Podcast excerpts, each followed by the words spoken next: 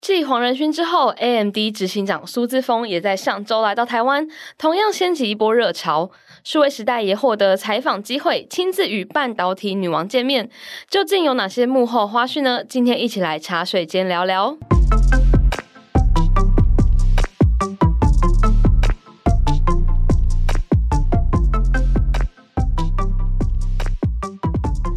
来到这周的记者茶水间。那我们先欢迎我们数位时代负责半导体的记者品荣。嗨，大家好，我是品荣。那其实今年呢，这个真的是非常热闹，因为大家不知道还没印象，就是两个多月前，就五月底的时候呢，NVIDIA 的黄仁勋来台湾嘛，然后那时候掀起了一个热潮，就是讨论度非常的高，然后大家到处都在讲他这样子。然后，诶，过了两个月之后呢，就换这个 AMD 的执行长苏志峰，他也来到台湾了，在这个礼拜。那这次呢，我们也有非常幸运的可以采访到苏志峰本人这样子。那我们先来请品蓉，就是帮我们还原一下记者会现场，用一些比较好玩的，或者是比较幕后的一些花絮。嗯，这一次真的是隔得还蛮近，也蛮特别的。嗯，这个五月底，Computex 黄仁勋刚离开，然后后来就传出苏志峰要来台湾，这样我们也是这样子前前后后追了，就是一个月。对，然后后来就确认说，哦，他真的会过来这样。嗯嗯嗯。那这一次还蛮幸运的，就是有这个采访苏志峰的机会。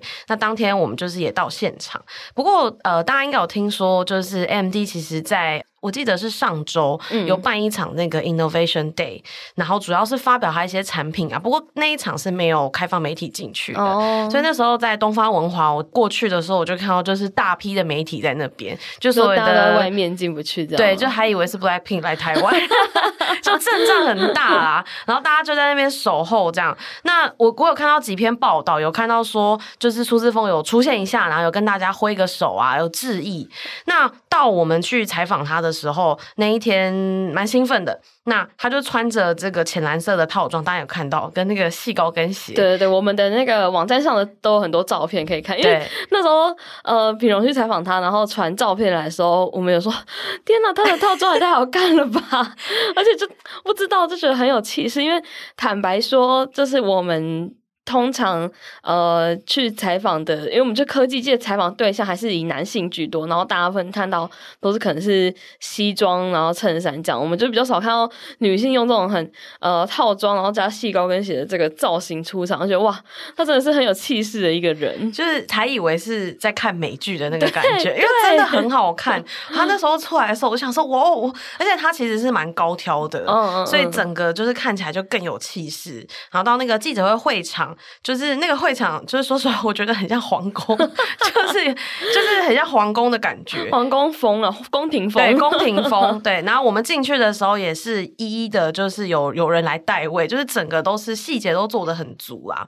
然后呃，那个现场的时候，苏志峰当然就是依序的回答大家的问题嘛。嗯，我自己在整个采访过程中，我就觉得他其实是一个蛮，他真的很聪明，因为其实不免会有、哦、回答是流畅的那种。对对对，就是说不免会有人问到说，哎，回答啊，或者是说，哎，你你是来拜访供应链吗？嗯嗯嗯，就是一些稍微就是比较敏感，或者是他不可能立刻回答的问题，嗯、就他不可能明明白白把这个事情全部告诉你，但是他在整个记者会回答过程中，他几乎是没有停顿的。有一些、哦、有一些那个呃执行长，他可能会会这样呃，会稍微想一下说要回答什么，对，嗯，但他是几乎是没有停顿的，然后回答全部人的问题。他的采访是不是全英文？对，他是全英文。嗯，不过那天其实现场有这个口译老师哦，有有有翻译，对对对对，哦，所以其实还好。就大家其实，但是我觉得这种采访现场啊，好像英文会更好，因为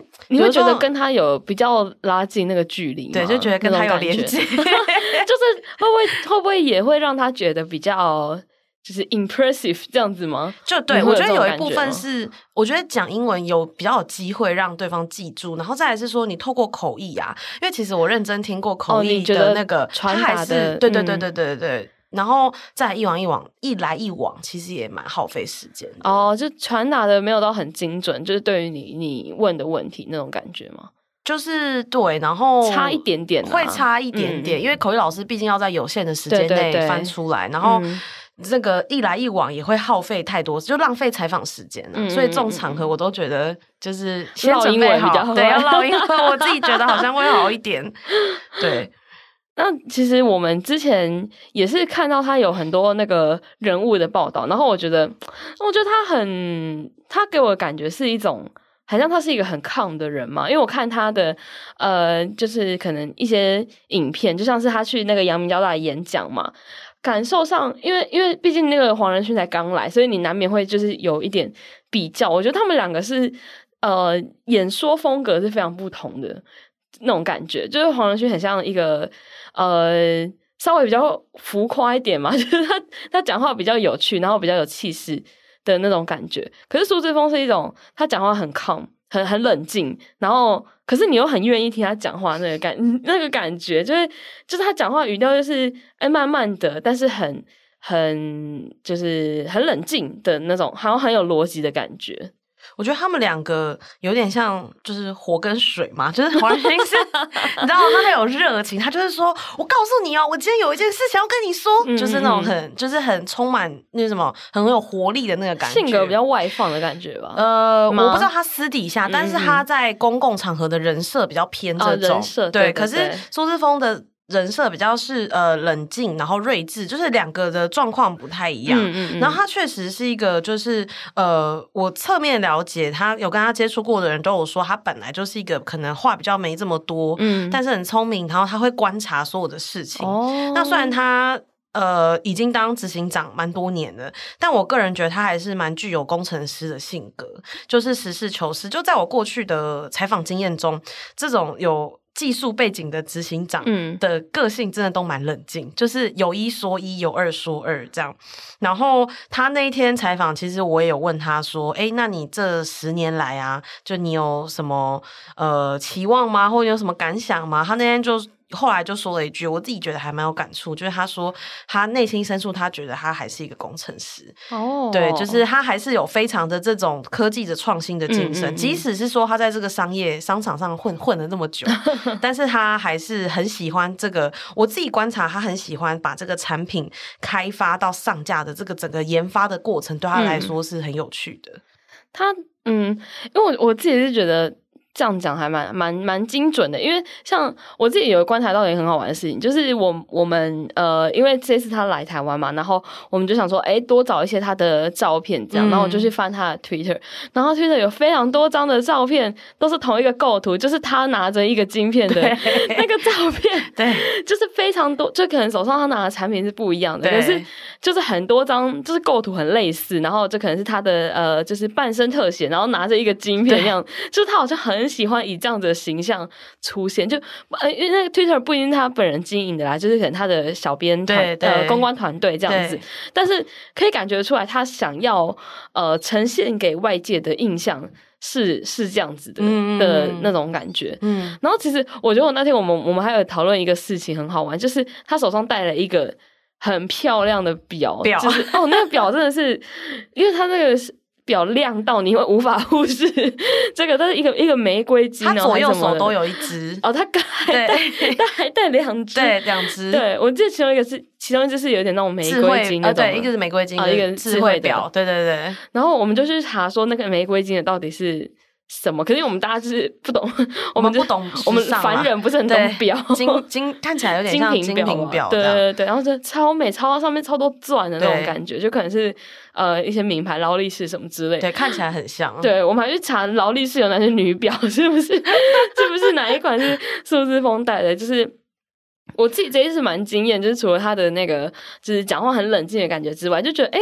他好像有。是不是除了公关团队之外，好像还有花钱请造型团队？他应该有妆法有 settle，我觉得妆法应该有 settle 过。不过我这边想补充一下，就是虽然他很冷静，可是他没有不是冷酷的人。嗯，就你跟他虽然说，我我才问了，我觉得我们问题的这个时间不多，嗯，但是可以感觉到他是一个。Open 就是他有在听你讲话，然后他、oh. 他不会就是你你要问我什么，就是他的那个态度是我觉得还蛮谦卑的，就是这个谦卑，我觉得可以分享一个 YT 上的小影片的故事，嗯、就是其实大家可以搜寻一下，YouTube 上有流传一段苏志峰在 F1 赛车场边被抓到，被记者抓到，然后访问的影片，嗯嗯嗯，嗯可那个记者不是故意找他，那个记者其实不知道他是谁，他就是以为他只是一个参呃路人或者是赞助商，嗯嗯，嗯然后记者就把他抓住，然后就问。问他，就是说，就问他说，哎、欸，你会讲英文吗？然后他就说他会。然后记者就问他说，哎、欸，记者还特别问他会不会讲英文，这点 这个也蛮多网友在讨论，就觉得说，你不知道他是谁吗？你怎么会觉得？因为他可能 看他是华华裔脸孔，有可能，对对，嗯。然后呃，记者就跟他说，哎、欸，那你觉得怎么样？然后苏志峰就说，哎、欸，我是他说 I work for AMD，、嗯、他不是说我是执行 AMD 的执行长或什么，然后就说啊，他们是赞助商啊，然后来这边啊，然后很开心啊，这样。但是下面很多网友就留言，觉得他非常谦卑，就是他大可以说我是 AMD 的 CEO，、嗯、然后我今天是作为赞助商来，可是他没有，他说 I work for AMD，、哦、但是影片才二十七秒，我记得累积了四十万的那个观看，这、哦、是一个一个爆红影片，是不是？有点像，因为太有趣了，这样，嗯、然后记者才发现说，哇，他脖子上戴满所有就是那种要需要 VIP 的那种。权限才可以进入的那种 F1 各种的这种识别牌，这样，嗯嗯嗯，对，这个影片蛮有趣，但就是很多网友看完这一段，觉得他是一个还蛮谦卑的人。嗯嗯嗯，其实其实好像也不是记者的问题啦，因为我们刚刚在讨论说，如果倒过来，今天是一个 F1 赛车的那个。那个叫什么？车手吗？车手 在我们前面，就在我们前面，我们可能不知道是谁，就是线路不同的问题。对对。但是我觉得这这个影片，我们刚刚看了觉得蛮有趣的，可以去看一下苏志峰当下的反应。然后呃，在就是他呃，在我们那个记者会的隔天呢，其实他是到了阳明交通大学，然后呃，授颁这个名誉博士。其实这一件事情在大概两个月前，清大也有。呃，颁这个名誉博士给他，这样等于说他是就是青交两所大学的 这个、呃、对对 title 都拿到了。然后呃，在这个演讲上面呢，我觉得有一个很好玩的，也不是很好玩啦，就是一个大家呃大家会讨论的事情，就是他讲在这个演说致辞上面有讲中文，然后。呃，但他中文其实真的是没有很好，就是感觉是很苦练。我我就是很想，我想我想给大家听诶，这样可以吗？可以，就是 现场来，现场现场听一下，因为很我觉得很可爱，很好玩。好，我们就边放。大家好，很好笑，因为他一讲，然后大家也是有点吓一跳那种感觉。我很高兴今天能过来阳明交通大学。好，就是 我觉得这跟背景有关。他，他只讲到这边，因为他其实是跟黄仁勋比起来，嗯、他是三岁就去美国嘛，嗯，所以他其实基本上啦，就我也是侧面了解，他中文就是确实没有到很会说，嗯，或听得懂一些，嗯、但他主要都是英文为主。还是英文，对。可是昨天他就是愿意就是讲出这一句，嗯、就蛮有诚意的。我我也觉得是蛮有诚意的，而且感觉。呃，就感觉有种练很久那种感觉，我觉得很可爱。因为哦，因为中文其实不是很好发音哦，确实是。对，跟英文。而且阳明交通大学，我个人觉得是一个有一点困难的。阳明哦，清华大学是交通大学，好像。我没有到很好念，对，不是很容易的事情，但蛮有诚意的。嗯、因为昨天昨天这一场颁奖真的是万众瞩目，嗯，就那个时候星期一，呃，星期呃原本是呃原本是上周一嘛，然后周日的时候。我在吃寿司的时候，我就 好接获了消 息，对，就是说，哎、欸，他就是班机延误啊什么，然后所以不能不能来，就是可能周一要取消，嗯，然后后来改到周四，但这个也引起蛮多人在网上讨论说，哎、欸，他没有坐私人飞机哦。就发现说，哦，他竟然是坐航班，而不是以私人飞机的方式行动。嗯，这一点对大大家也蛮惊讶的。就是说，他虽然就是贵为执行长，你说意思就是跟跟其他的乘客一起坐的？对对对，也可可能是头等舱吧。对。但是就是说，他竟然是坐，他不是坐私人飞机，而他是坐这种可能航空公司的飞机，这样。对，这个跟一般人还蛮不一样。我觉得他有一些地方也蛮神奇的，比如说他。有在采访中透露说他会去看 Reddit，可能其他执行长也有啊，但是我我只知道他他会上那个美国很大那个 Reddit 网站，哦、对 Reddit 就是有点像台湾的 PTT 这样对的网站这样对论坛，然后会去看说大家对 AMD 的产品的看法是什么啊，然后他也有在公司做一件事，就是他开放是公司所有人都可以给他讯息。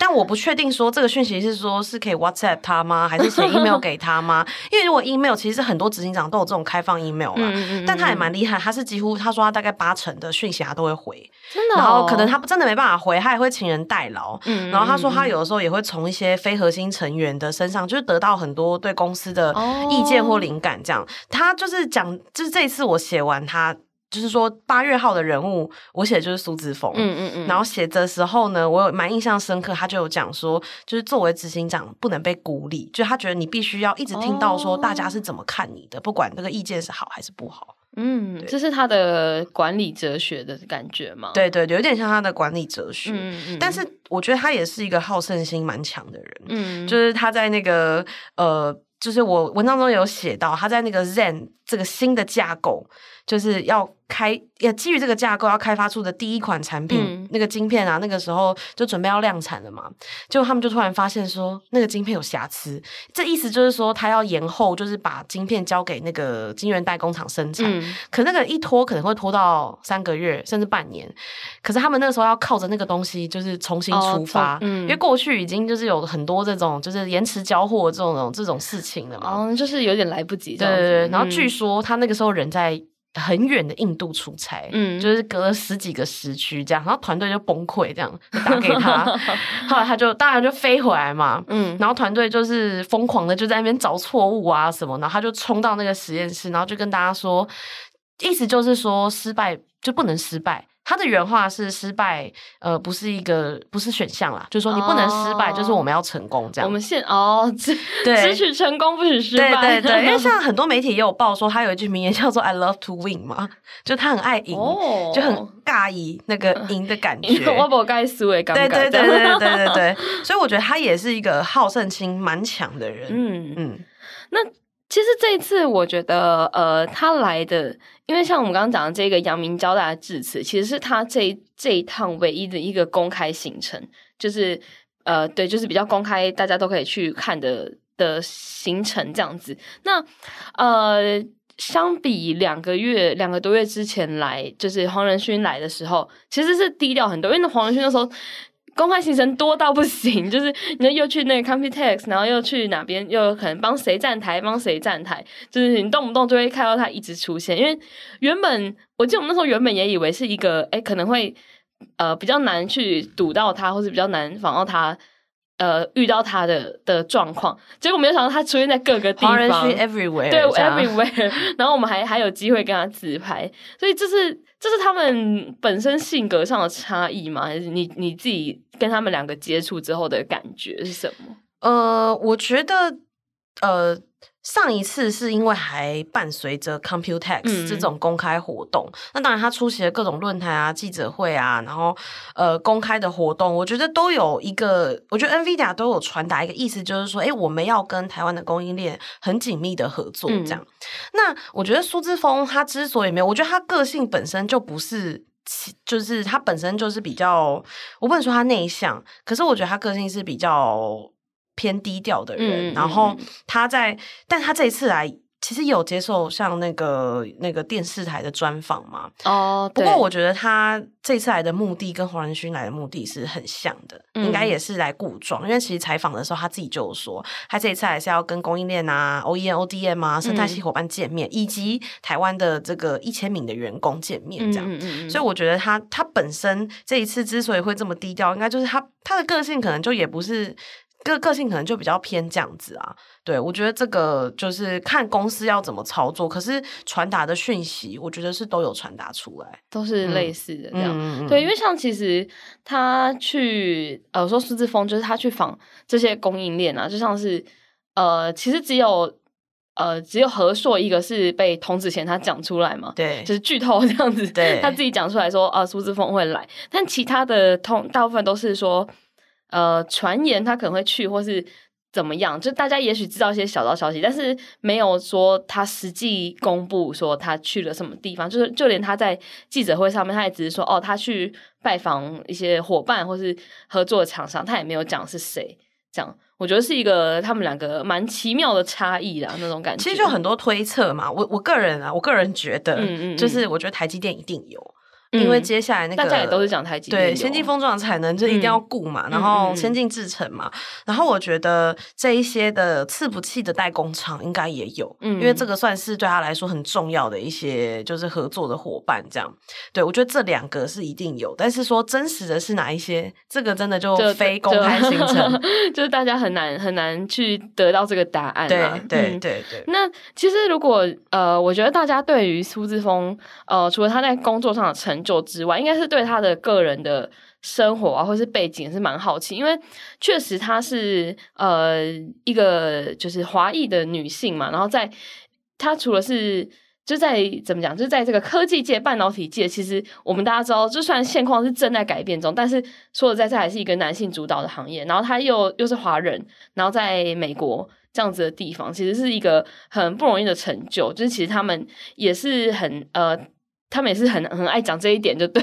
就是也很常主打这件事情。那我觉得大家如果对他的背景啊，或者是他的成长经历呢，有好奇的话，其实可以期待一下我们呃八月号的数位时代杂志里面的话题人物这一期就是数字风。那里面呢，品荣有帮我们整理了非常多好看的故事，我自己已经抢先看了，我觉得很精彩。嗯嗯，就是可以稍微简单分享一下，就是比如说他。在台南出生啊，这个大家应该都知道。知道对，这个讲到不行。对对，但是我我还蛮好奇，我那时候很好奇他在高中，因为他念那个 Bronx 嘛，嗯，Bronx 就是美国很知名的，就是这个科学数理就是超级资优生的这种学校。嗯嗯嗯，我觉得他真的就是彻彻就是一个资优生呐，这样那。呃，他在 Bronx 的时候，我觉得很好笑。他有一个影片，他回母校演讲，然后在一个教室里面，然后他就问大家，他就跟大家说，他以前是数学队。我不知道大家有没有知道，就是说有一些在美国的文化，数学队大家都会觉得说，哎，那个是 nerd，、哦、是，书呆子，宅的家，对对，会觉得对。嗯、可是就是他那个时候蛮好笑，他自嘲，他就在演讲说他是数学队，然后就问说有没有人是数学队，然后就有一个男生很缓慢的举手，然后苏志峰就 说不敢讲，他就说 come on，他就说。他的意思就是说，你就讲啊，这没有什么好好，就是难以启齿的这样，就我觉得还蛮好笑。然后我也是侧面了解说，像苏志峰的爸爸就有说，他在 Bronx 的时候，他每天六点就出门去上学，哇这一点我觉得蛮厉害，这也太自律了吧？对，六点就出门去上学，然后嗯，他在那个学校里面的时候。呃，虽然说大家会说他们是 nerd，可是这对他们来讲反而是一种勋章，嗯、一种荣誉，这样。哦，对，所以对他来说那段时间，我觉得或许也给他蛮多养分。后来他十九岁就进 MIT 了嘛，嗯、这个就真的是不是